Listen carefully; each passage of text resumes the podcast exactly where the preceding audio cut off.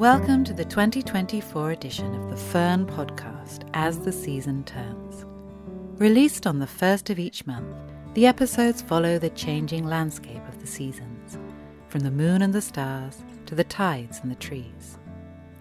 I'm Lia Leendertz, author of The Almanac, a seasonal guide, and this podcast is a collaboration between myself and Ffern, makers of small batch organic perfume. We are so delighted to be launching a new year, our fourth. Since Ffern created As the Season Turns in 2021, it has gone from strength to strength, last year receiving a nomination for a British Podcast Award.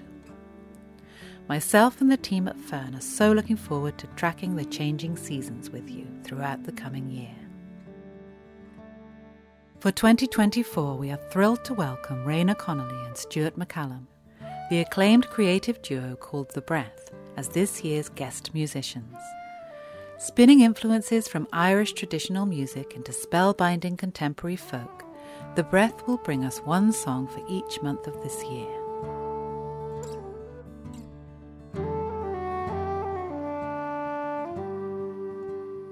Returning for 2024 is Zoe Gilbert, author of Mischief Acts, for a fascinating series on folk characters. And for a little lift this January, our resident sound recordist Alice Boyd will be creating a special meditative sound walk, leading you through the landscape of Dartmoor. This will be released on the 12th of January 2024. I hope you enjoy hearing these contributions as much as I do, and that this brief guide to the month ahead will help you to settle deeper into the seasons.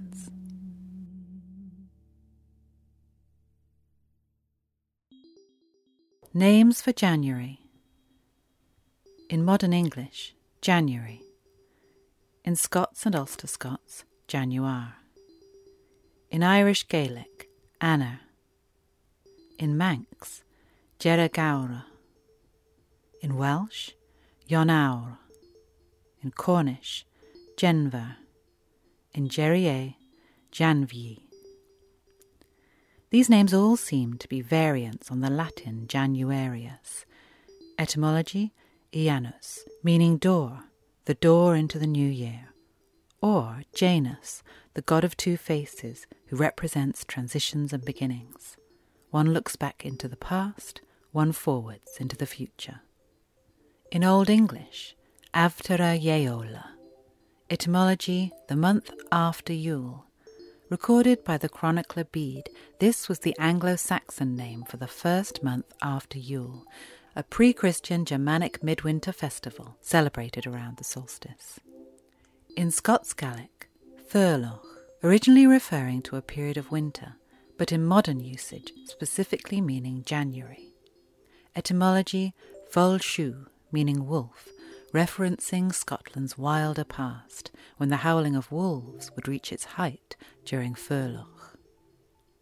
In Romany, Ivescero, meaning month of the snows, a name from before wagon time, when the Romany still walked beside their wagons rather than living inside them. These wagons carried the makings of simple tents, willow branches, and thick serge cloth. Snow made this life very hard, both for the Romany and their horses, who would be covered with straw stuffed blankets to fend against the cold.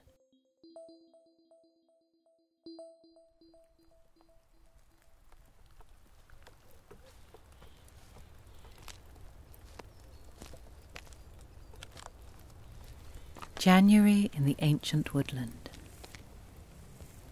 In January, the ancient woodland feels sleeping, strange, like a place in a fairy story.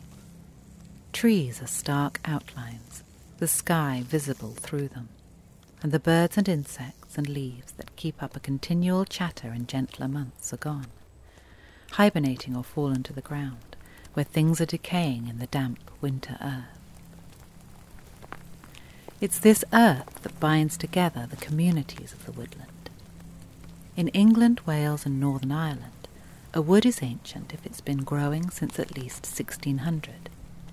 In Scotland, this is measured from 1750, when map making became more reliable.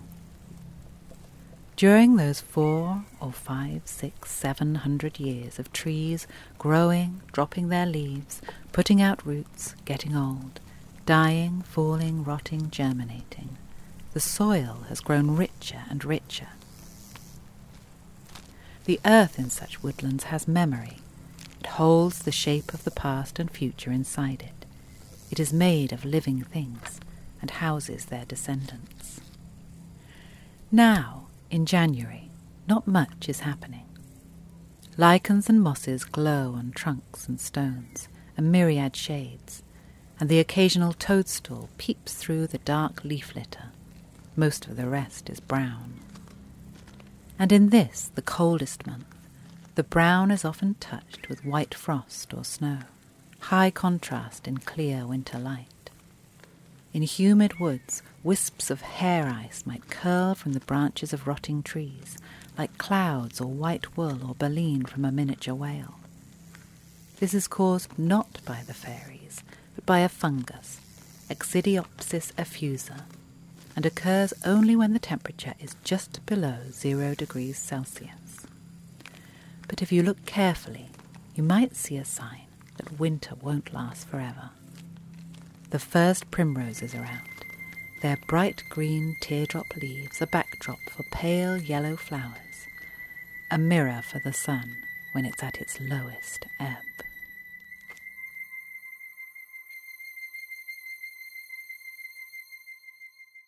Sunrise and Set. On the 1st of January in Inverness, the sun will rise at 8:58 a.m. and will set at 3:42 p.m. In Padstow, it will rise at 8:20 a.m. and will set at 4:25 p.m. The 3rd of January brings perihelion. This is the moment in the year when the earth is nearest the sun in its imperfect elliptical orbit. At 38 minutes past midnight, the sun will be 147,100,632 kilometers away. Ideas for eating from the garden this month. Steamed purple sprouting broccoli, sprinkled with breadcrumbs that have been fried with garlic and chili until crunchy. A winter tabbouleh, shredded kale, carrot, spring onion, and a big handful of parsley mixed with cooked bulgur wheat, lemon juice, and olive oil. Swede carrot and potato mash with lots of butter, served with a slow cooked casserole. Beetroot quartered, then roasted and dressed with vinegar, served with winter salad leaves. Baked rhubarb with Greek yogurt and crumbled ginger snaps.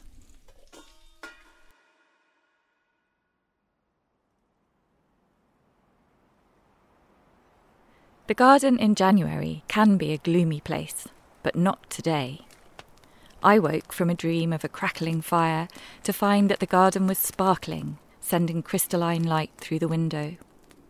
I tramped out in my boots and coat to find the cold frame and greenhouse decorated with the glistening shapes of ferns, and I shivered with chilled pleasure. Jack Frost had been to visit. Back by the crackling fire, we can admire the glitter of the frost trimmed garden outside and tell the stories of Jack Frost and his kind, the weather making gods and goddesses of winter. In Russia, Jack Frost is Morozko, and the Russian tales are full of the sound he makes as he leaps and creeps from tree to tree in the forest. He crackles like white flame. He cracks his knuckles and gnashes his teeth and in the frozen tree branches. When he speaks, he snaps, and the air fills with knives and darts. By our cosy fire, we can hear the wintry Russian forest, where in the story I know, a man reluctantly leaves his sweet daughter beneath a tree, knowing she will freeze to death.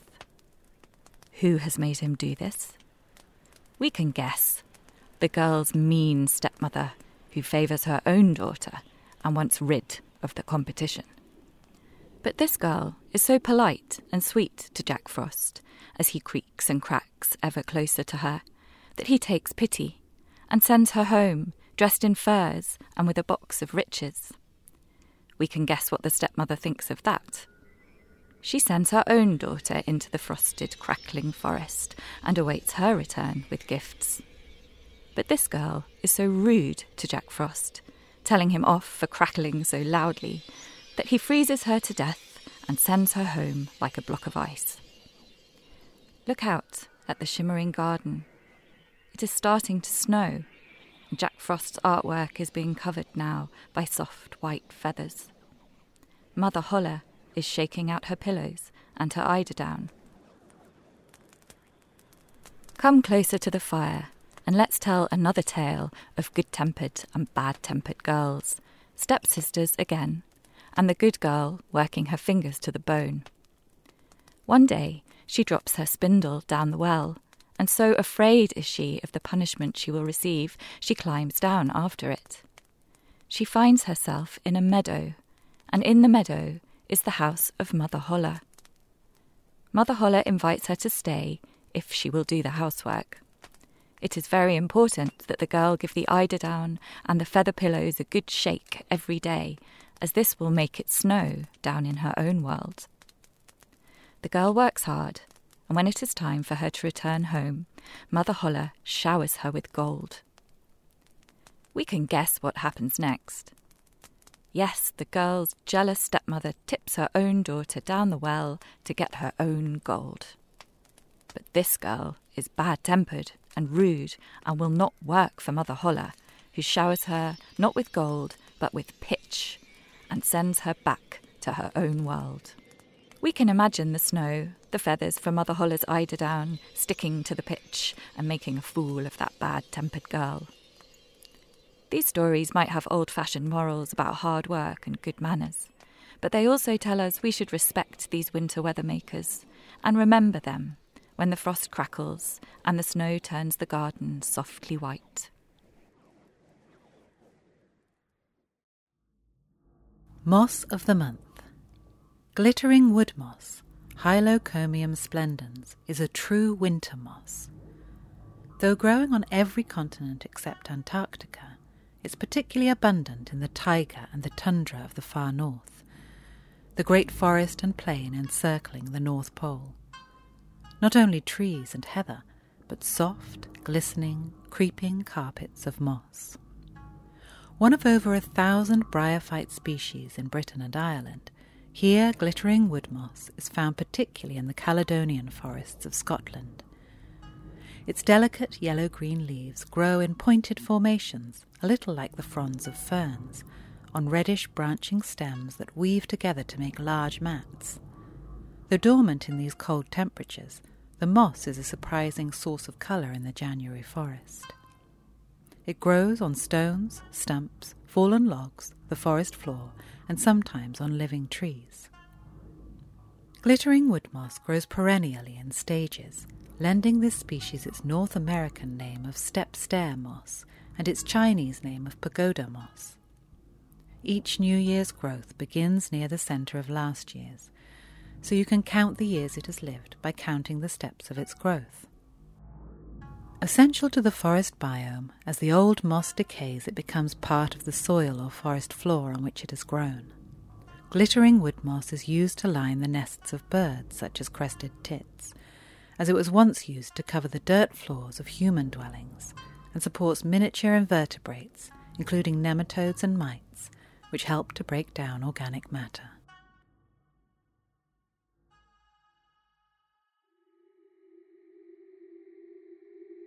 Moon phases.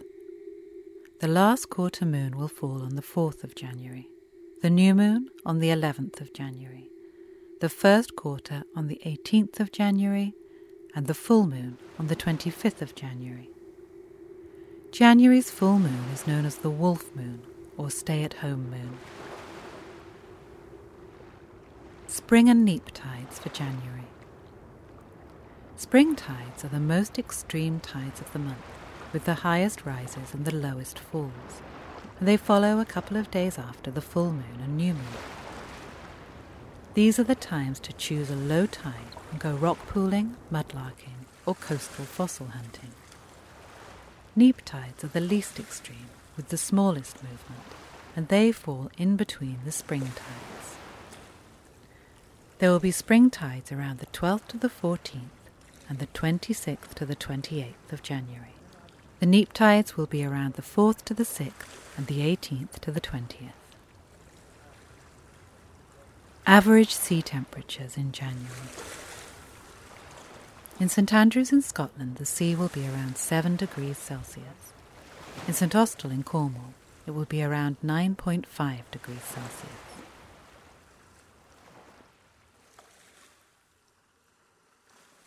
And here's the breath with a song for January. Here we are. As the season turns. What month are we in, Stuart? We're hurtling into January. Hmm. Yeah. This, um, this song's called Remembering the Flood. It's about rebirth and the memory that's held in the landscape and how we visit that. And I suppose I am reminded in January how everything is dead or everything has burnt down and how that's necessary for new life.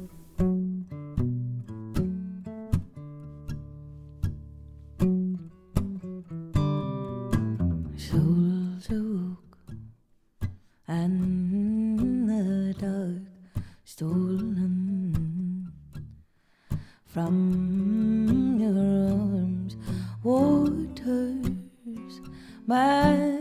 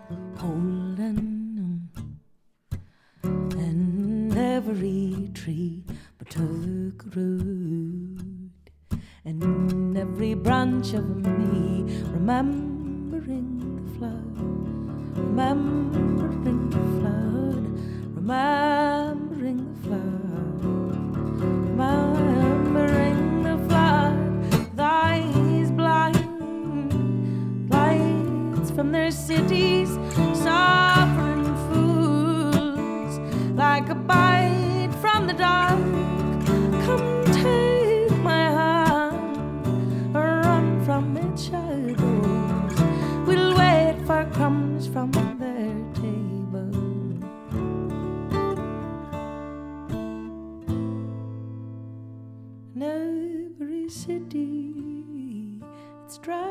Dragging its feet. From the hunger, dragging its feet. From the pain, dragging its feet, dragging its feet.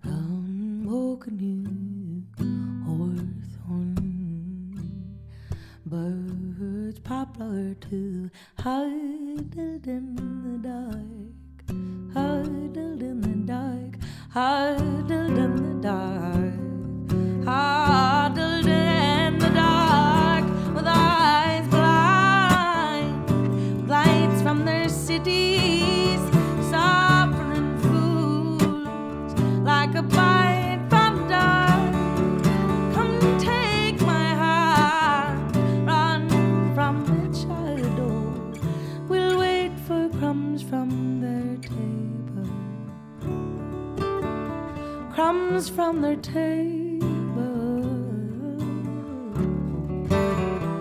We'll wait for crumbs from their table.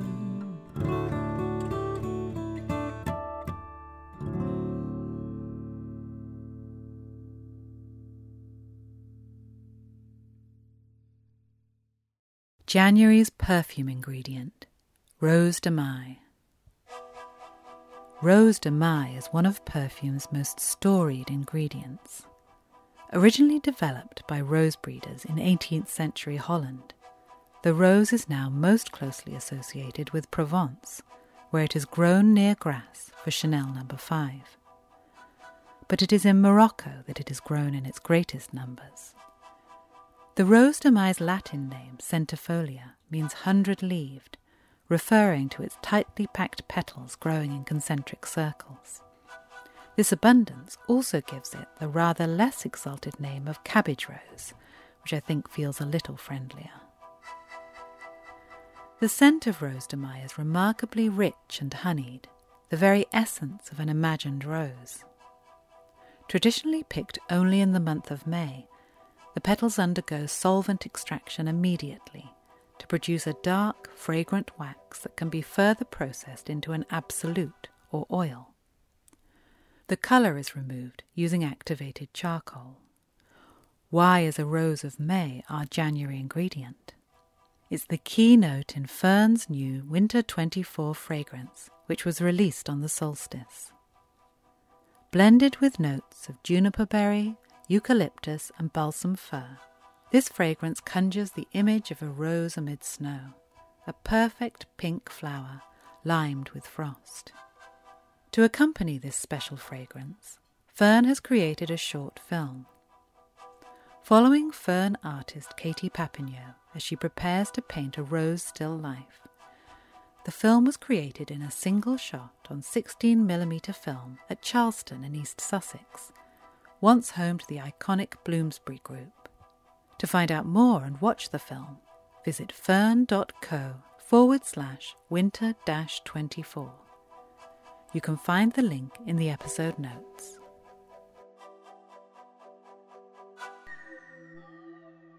Stars, meteor showers, and planets. At the start of this month, look out for Venus in the mornings. It will rise at around 5:30 a.m. in the southeast and be visible for about 2 hours. Mars will be too close to the sun to be seen this month. Jupiter will become visible in the dusk around 5 p.m., high in the southern sky. Saturn will become visible low in the southwest at around the same time.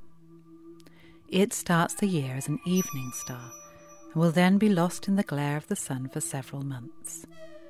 Unfortunately, it will be dim for the whole year because we will be viewing the rings almost edge on. The 3rd to the 4th sees the quadrantid meteor shower. The best time for viewing will be from around 7 pm on the 3rd until 6 am on the 4th. A half moon will rise around midnight, obscuring the fainter trails. The 14th sees a close approach of the moon and Saturn, they will first appear in the dusk in the southwest at around 5 pm at an altitude of 22 degrees. They will set in the west at about 7:40 pm. On the 18th, there will be a close approach of the moon and Jupiter. They will appear in the dusk in the southeast at around 5 pm at around 48 degrees altitude. They will set at 1:20 a.m. the next day. A Fairy Tale for January Mossycoat Coat is an old English folk tale closely related to Cinderella and Thousand Furs, and is named after a magical coat made from beautiful mosses gathered from wintry woodlands. The story was collected from Romany storyteller Taimi Boswell in Lancashire in 1915. A widow lived with her beautiful daughter in a small village. Every day the mother would go out collecting mosses from the fallen branches in the nearby woodlands. Haircap moss, apple moss, cushion moss, elfcap moss. Some cushiony, some low and spreading, others sporting little star shaped shoots, but all in shades of green emerald, jade, lime green, and bottle green. Every night, once her daughter had gone to bed, she sewed them into a beautiful coat. When the daughter was old enough to marry, she came to the attention of a local hawker and trickster, rich but very unpleasant, and he knocked on the door and asked her to marry him. The daughter ran to her mother and asked her what to do. Tell him to bring you a white dress with gold sprigs, a dress the colour of all the birds, and a pair of silver slippers, and all must fit you perfectly, and the next day you will marry him. Three days later the man appeared, with two beautiful dresses and a pair of silver slippers, and the mother told him to come back the next morning to marry her daughter. Now the daughter was worried but the mother was wily. She had no intention of letting her daughter marry this horrible man, but she did want her to do well in life. She bundled up the dresses and slippers and took out the cloak that she had so lovingly stitched together over all those years. Put this coat on, and it will always take you anywhere you wish to be, she said. And she told her daughter that her name was now Mossycoat, and that she should go to the local manor house and seek her fortune. Mossycoat put on the coat and immediately was whisked away and found herself outside the local manor house, where the housekeeper took her in and gave her work. Soon the owners of the house decided to throw a series of three balls, and Mossycoat was put hard to work preparing for them. But on the second night she thought that she would love to go upstairs and see the ball. She slipped away, put on her white dress and silver shoes, put on the mossy coat, and instantly she was upstairs in the beautiful ballroom.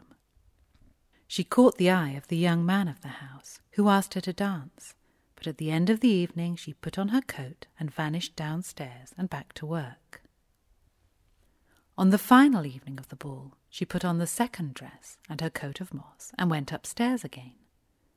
This time the young man was waiting for her, and they danced together all night.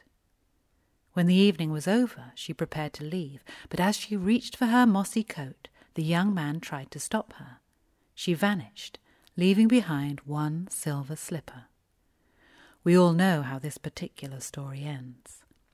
The young man searched high and low for the woman whose foot fit the slipper, and eventually, when all hope had been lost, Mossy Coats was found to slip into it perfectly. They were married and lived happily ever after, and all thanks to her mother's beautiful mossy coat. Thank you for listening to this month's episode.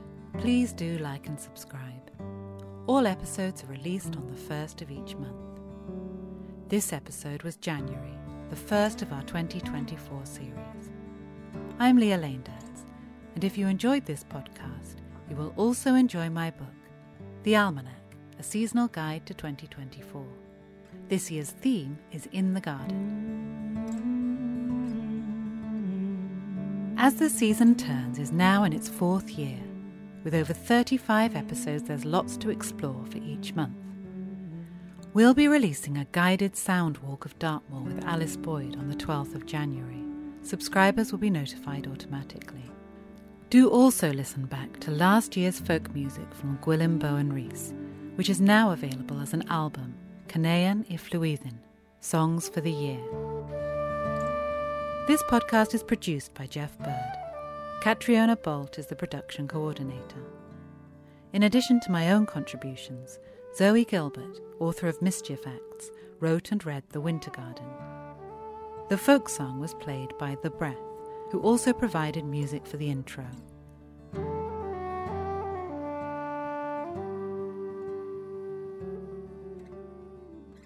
This podcast has been created by Ffern. Ffern is an organic fragrance maker based in Somerset. Working with the rhythms of the seasons, they blend, barrel age, and bottle four fragrances a year. Each fragrance is made to order for the names on the Ffern production ledger. To join the ledger and find out more, visit www.ffern.co or visit the link in the podcast description.